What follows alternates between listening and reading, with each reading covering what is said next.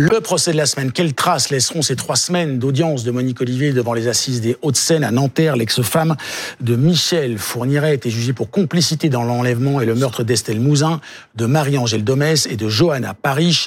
Peu de mots, peu d'explications et une plongée dans la vie sordide du couple infernal. Elisa Trana.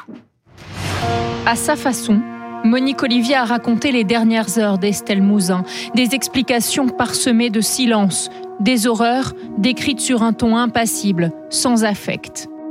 C'est elle qui a séquestré Estelle pendant que Michel Fourniret travaillait. Elle se souvient de l'avoir emmenée aux toilettes et de lui avoir donné un peu d'eau dans cette chambre mansardée de la maison de Ville-sur-Lume. Elle était assise sur un matelas, pas attachée, habillée avec un pull rouge et un pantalon. Elle avait l'air triste, elle avait peur, elle pleurait. Elle voulait voir sa maman, je lui ai dit qu'elle allait bientôt la voir. Vous saviez qu'elle allait mourir? lui demande le président. Oui, je le savais. Monique Olivier avoue avoir vu Michel Fourniret transporter la dépouille de sa petite victime dans un rideau de douche. Elle l'a vu creuser un trou peu profond, mais sur l'endroit précis ou sur les sévices subis par la fillette, elle n'en dira pas plus. Ça fait 20 ans qu'on essaye euh, d'avoir des réponses à, une question essentielle. Qu'est-ce qui est arrivé à Estelle et où elle est? Bon. Aujourd'hui, on a cru à un moment qu'une dynamique d'échange se mettait en place. Or, à ce moment-là, comme ça avait été le cas dans plusieurs épisodes précédents, la parole est coupée, le ton des questions posées par le président devient, c'est des questions euh, inquisitoire, un ton inquisitoire qui forcément amène à blocage. Et donc là, on embraye, je ne sais plus, je ne me souviens pas, et ainsi de suite. Les proches de Marie-Angèle Domès resteront aussi sans réponse. Monique Olivier reconnaît avoir été présente lors de l'enlèvement de l'adolescente en 1988, mais assure être restée à la maison quand l'ogre s'est débarrassé du corps. L'accusé garde des secrets également sur la chronologie exacte du meurtre de Johanna Parrish. D'autres crimes ont probablement eu lieu dans les années 90. Interrogé cette semaine comme témoin, le fils de Michel Fourniret et de Monique Olivier a imploré sa mère de dire ce qu'elle savait. En dehors des affaires médiatisées, il y a une période creuse. Tu n'as rien à cacher. Dis tout ce que tu as à dire. Réponse de l'intéressé. Tu n'as pas à me faire la morale. Bonjour Corinne Herman. Merci d'être sur le plateau d'affaires suivant. Vous êtes avocat de la famille de Marie-Angèle Domès, disparue dans Lyon en 1988. Bonjour, Plana Radenovic. Bonjour. Journaliste, police-justice, RTL. On va rentrer dans les détails dans un instant. Euh, mais quel bilan, quel est le mot qui caractérise, qui qualifie le mieux ces trois semaines de procès selon vous, sachant que demain, réquisitoire et demain, verdict? Moi, je dirais que le mot qui le caractérise le mieux, c'est enfin parce qu'il y a une famille, des familles qui attendent depuis 35 ans, 30 ans, 20 ans pour la famille euh, Mouzin, enfin un procès. Mmh. Euh, je pense que c'est ça le plus important, c'est ce qu'on doit retirer de cela, c'est enfin un procès et enfin une confrontation. Plana. Bah, moi, je dirais que c'est un procès pour ceux qui, comme moi, euh, enfin, sont un peu plus euh, vierges de cette affaire, même si j'ai suivi, mais, c'est un procès très important parce qu'en fait, ça permet aussi de, rendre euh, justice et de rendre un peu vie à ces, victimes qui ont beaucoup été des victimes oubliées. Je pense à Marie-Angèle Domès notamment, mais c'est vrai que c'est vrai que ça permet ça aussi, oui. Alors sur l'ambiance au procès, on a entendu Éric Mouzin, le, papa d'Estelle, hein, qui dit voilà la parole est coupée. Donc, il ne cite pas le président de la cour d'assises, mais c'est de lui dont il parle. Mm. Le président de la cour d'assises, qui, au moment où, semble-t-il, Monique Olivier est prête à dire quelque chose, lui dit c'est pas maintenant, on vous entendra euh, plus tard, tel jour, vous aurez la parole toute la journée. Donc c'est vrai que, alors moi je vais vous poser la question un peu brutale, mais je poursuis dans ce que dit Éric Mouzin. Comment est-ce qu'on peut avoir un président d'une cour d'assises aussi mauvais dans sa relation avec la prévenue? Alors moi, je dirais pas qu'il est mauvais. Euh, en fait, c'est quelqu'un qui s'en tient à son audience telle qu'il a prévu, c'est-à-dire qu'il a un calendrier très précis. Peut-être il prévoit peut-être pas assez de temps euh, pour euh, pour chaque chaque intervenant. Et après, c'est vrai que tous les intervenants qui se sont succédés à la barre l'ont dit. Monique Olivier, elle est très compliquée à interroger. Mmh. donc en fait, c'est quelqu'un pour qui il faut prendre euh, vraiment des, des, des, des, précautions, des gants très spéciaux. Il faut lui poser. On voit que les enquêteurs belges l'ont interrogé plus d'une centaine de fois avant d'avoir des aveux. Mhm. Donc, en fait, on peut pas l'interroger normalement. Donc, peut-être que lui, il n'a pas pris conscience de, de, de, cette, euh, de ce fait-là, en fait. Est-ce que vous avez le sentiment qu'à un moment, elle était prête à dire des choses? Est-ce que c'est vrai ce que dit Eric Cousin Qu'elle était prête à dire des choses et qu'on lui a dit non, pas maintenant, madame? En fait, euh, Monique Olivier. Est-ce que c'est faut... arrivé Oui, Monique Olivier, il faut la laisser parler. Euh, c'est ce qui s'est passé sur les fouilles pour le dossier Estelle Mouzin, où on a passé sept semaines avec mmh. elle euh, à plusieurs reprises. Et en fait, au fur et à mesure des heures, au fur et à mesure qu'elle s'accoutume à vous, euh, elle va raconter des choses. Il faut la laisser parler. Euh, L'ambiance de la cour d'assises, quelque chose de très pesant. Néanmoins, on peut créer une bulle dans cette cour d'assises. Et le président nous a pas laissé créer cette bulle, c'est-à-dire que il avait un programme qui était prévu sur quatre semaines, qu'il a ramené à trois semaines. Ces quatre semaines étaient nécessaires. Les auditions de Monique Olivier auraient dû durer plus, plusieurs jours. Et puis surtout dans la spontanéité aussi de l'échange avec les, les, témoins, elle a des réactions et on n'a pas pu l'interroger dans ces moments-là. Donc on n'a pas eu le temps de l'interroger. Comment vous l'avez trouvé?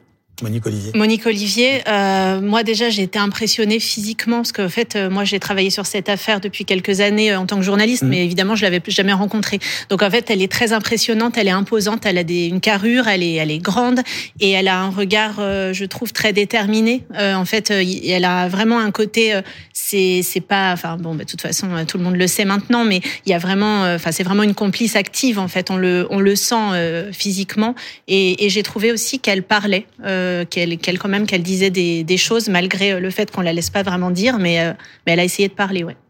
Corinne, vous la connaissez depuis combien d'années, Monique 20 ans. Combien 20 ans. Comment elle était il y a 20 ans Comment elle est aujourd'hui Qu'est-ce qui a changé en elle le physique reste le même, c'est-à-dire cette présence assez imposante. Hein, ben, un, on voit qu'elle est charpentée et reste le même. Ce qu'on n'a pas pu voir euh, lors de cette audience, c'est le côté chétif de Michel Fourniret à côté d'elle. C'était très impressionnant. On l'avait vu au procès de 2008. Après, elle a évolué. Je trouve qu'elle s'est apaisée. Je trouve qu'elle communique mieux. Je trouve qu'à cette audience, elle a fait un effort de communication. Certes, il n'était pas là pour lui couper la parole, parce que quand il était là, elle parlait un peu moins. Mais je trouve qu'elle se développe et qu'elle elle, elle a un vrai souci de communiquer euh, pour parler pour les victimes, de s'excuser. Est-ce que c'est profondément ressenti ou pas euh, On ne le sait pas, mais elle évolue. J'ai l'impression qu'elle évolue plutôt favorablement. Elle a envie d'aider? Elle a envie qu'on croie sa parole. Sa problématique à elle, c'est qu'on dit toujours qu'elle ment, qu'elle est perverse, qu'elle manipule. Ce qu'elle veut, c'est qu'on croit ce qu'elle dit. Et elle se bloque quand on commence à lui dire qu'on n'y croit pas, que le détail est faux, parce qu'elle commet des erreurs dans ce qu'elle dit entre les victimes. Mais euh, elle a toujours aidé la justice. Il faut être très clair. Si Monique Olivier n'avait pas parlé, on n'en serait pas là aujourd'hui. Donc elle a toujours essayé d'aider la justice et elle s'est bloquée quand on lui a fait des reproches. Il a fallu la reprendre en main, la retravailler. Après, il y a, il y a aussi une relation avec son conseil qui est très importante dans la, dans la mécanique de Monique Olivier. Avec son avocat. En quoi? En quoi? En quoi? Parce qu'elle a confiance en lui, parce qu'elle peut échanger avec lui, parce qu'il ne la juge pas, parce qu'il a fait évoluer, parce qu'il aide à mettre, euh, je dirais, à coucher de ses aveux. Euh, il aide à mettre des mots, il la protège et, et, et c'est euh, très important pour elle. Le face-à-face -face avec son fils. On sait qu'elle avait eu deux enfants, hors Michel Fourniret, que lui aussi avait eu deux enfants. Ils ont eu un enfant ensemble. Célim, il y a eu un face-à-face. Comment vous l'avez vécu, ce face-à-face-là? C'était euh, tendu, violent, difficile, euh, émouvant, euh, ah, froid. moi, alors, je vais parler plus de l'extérieur que vous, mais moi, je trouve qu'elle est vraiment apparue, peut-être comme elle est naturellement, avec peut-être qu'elle a été face à face avec ses victimes. Mmh. En fait, c'est, elle est apparue très dure. Euh, quand elle lui dit de pas lui faire la morale. Enfin, elle, elle est pas, enfin, je sais pas, elle a aucune empathie pour ce, ce garçon qui est quand même son fils, qui doit, être très dur d'être Célim aujourd'hui. Voilà, je pense qu'on peut tous se le dire. Et elle, elle ne se le dit pas en fait. Elle, elle, elle, bah, elle lui parle de manière très dure. Donc c'était, euh, c'était intéressant dans ce sens-là, je trouve. Un mot également, euh, Corinne Herman, je le rappelle, vous êtes l'avocate de la famille de Marie-Angèle Domès. On la surnomme la victime silencieuse. Euh, disparue dans Lyon en, en 88. Euh, on a beaucoup parlé, il y a une sorte de, de, de, de prisme Estelle Mouzin euh, dans ce procès et globalement, euh, et on a tous en tête le, le, visage de cette de cet enfant après sa disparition. Qu'en est-il de, la famille de, Marie-Angèle Domès? Comment elle a vécu ce qu'il a? Parce qu'on n'a pas forcément plus d'informations. Il y a toujours effectivement le silence continu en, en, ce qui la concerne. On a, on a quand même évolué, avancé grâce aux aveux et grâce aux mmh. éléments qui ont été recueillis par les enquêteurs. Je dirais que pour la famille Marie-Angèle Domès, c'était la première semaine d'audience. Donc ils ont eu le temps de s'installer un peu dans cette audience et d'avoir euh, ce temps pour eux, puisqu'il y avait en gros une semaine pour eux, pratiquement par euh, partie civile. Il manque un peu de temps, mais euh, c'est la victime oubliée, celle dont on ne savait rien et qui a disparu mm. derrière les victimes victime d'Émile Louis qui était elle-même oubliée. Derrière Isabelle Laville, c'est la victime oubliée. C'est celle qu'on n'attendait pas non plus parce qu'il a fallu que ce soit elle qui avoue pour qu'on découvre que Johanna Parich et, Marie-Angèle étaient leurs victimes.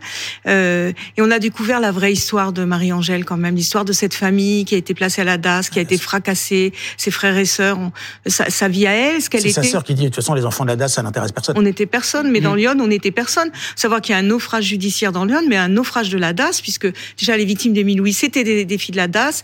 Isabelle Laville, elle était un petit peu fragile, avait une famille un peu fragile. Marie-Angèle Domès, c'est la même chose. Donc c'était un peu la neuvième victime qui était oubliée de, de, de cette justice. C'est vous, avocate, qui avez sorti l'affaire des disparus de mmh. Lyon. Mmh. Ce qu'on peut dire, euh, Plana et à vous aussi, euh, Corinne Herman, que devant une cour d'assises, la mort des uns ne ressemble pas forcément à la mort des autres. C'est selon que vous serez riche ou pauvre, la justice vous fera en tout cas, l'enquête. Est-ce qu'on a ce sentiment-là parfois Oui, en tout cas, l'enquête, le suivi, et l'investissement des, des, autorités judiciaires pour une victime ou pour une autre n'est pas la même. Cela dit, il faut savoir quand même que dans le dossier Estelle Mouzin, qui était le dossier dont on parlait le plus, mhm. des dossiers médiatiquement le plus connus et évidemment le plus attendu, euh, les souffrances de la famille vis-à-vis de cette justice mhm. qui n'a pas voulu de la même manière existaient aussi et c'était les mêmes. C'est aussi la question que j'allais vous poser. Euh, est-ce que trois semaines c'est suffisant pour rendre la justice dans cette affaire-là Et est-ce qu'au final, euh, les ratés de l'enquête ont été abordés à tel point qu'ils ne se reproduiront pas. Est-ce que vous avez le sentiment que ça a servi à quelque chose? Non. Non, parce que quand je suis sortie de l'audience de, de l'affaire d'Émile Louis, d'autres audiences, on se disait plus jamais ça, ils ont compris. Mmh. Non, euh, ça fait 27 ans qu'on suit les affaires de Lyon et qu'on en trouve encore d'autres. Donc non, ils, n'en tireront pas les, les, leçons. Heureusement, le pôle pénal, le pôle Colquez a été créé avant. Euh, non, on n'en tirera pas les conséquences. On a eu des policiers qui sont venus à la barre nous dire n'importe quoi. On a des, des, magistrats qui sont venus. Il y aura pas de conséquences. On n'en tirera pas les leçons. Il y aura à nouveau des Marie-Angèle Domès, c'est sûr. Cette magistrate. Euh, j'ai été très dur avec le président de la cour d'assises. Euh, j'aurais peut-être dû dire maladresse. Euh, le président Sapin. Ouais, le président. Plus sur la dire mauvais, j'aurais dû dire peut-être aussi maladroit. Je, je rattrape, je, je, retire mauvais, je dis maladroit. Euh, cette magistrate Sabine Kéris, qui est la, la patronne du pôle des affaires non élucidées, elle est formidable. Comment vous bossez avec elle? Elle est formidable parce que cette magistrate, elle a mis en place ce qu'on voulait depuis toujours, c'est-à-dire elle dit des, comme elle dit des virtuoses. Elle a une équipe avec laquelle euh, elle va actionner euh, pour tel dossier ou tel dossier. Elle écoute, elle se déplace, elle va rencontrer les familles, qu'elles soient riches ou qu'elles soient pauvres. Euh, elle va rencontrer tout le monde. Elle va sur le terrain. Elle a aussi une, une, je dirais une greffière qui est qui est incroyable. elle a des enquêteurs qui sont incroyables, qui lui sont dévoués et elle écoute. Et elle est prête à entendre. On a encore des magistrats aujourd'hui qu'on a qui nous disent mais non, c'est ça, c'est un suicide et on classe tout de suite. Et c'est toute la problématique de cette justice. Quand elle est venue parler, elle était comment à la barre, Sabine Kiris ah, C'est, elle est impressionnante. un peu. Oui. Bah, en fait, elle est très impressionnante parce que, mais en fait, j'ai envie de dire, ça devrait juste être la norme. En fait, elle est impressionnante, en fait, en, en contrepoint par rapport aux mmh. autres. Mais c'est comme, euh, c'est, c'est comme tout. C'est comme la justice spécialisée pour, euh, par exemple, les violences faites aux femmes qu'on est en train de mettre en place. En fait, il faut des gens spécialisés. Là, on voit qu'on parle d'affaires là qui ont été jugées, c'est 2003, 90 et 88. Donc, évidemment, qu'on juge pas des affaires comme ça, des mmh. cold cases de la même manière qu'une affaire normale. Euh, quand le président Safar euh, dit euh, au petit ami de Johanna, Johanna Parich d'enlever ses mains de ses poches comme si on était en comparution immédiate, je veux dire, là, on, on voit que la, la, justice ne prend pas la mesure et d'où l'intérêt d'avoir ces, ces, juges spécialisés. Donc voilà, Sabine Kéris, je pense que c'est en cela qu'elle est, euh, qu'elle est en fait exceptionnelle, mais qu'en fait, elle fait son travail très très bien, mais elle fait son travail. Et justice sera rendue demain après ces trois semaines de procès. Merci à toutes les deux d'avoir été sur le plateau d'affaires suivantes, réquisitoire et verdict évidemment demain sur BFM TV. Merci beaucoup. On en vient à l'histoire de la semaine. C'est une belle histoire.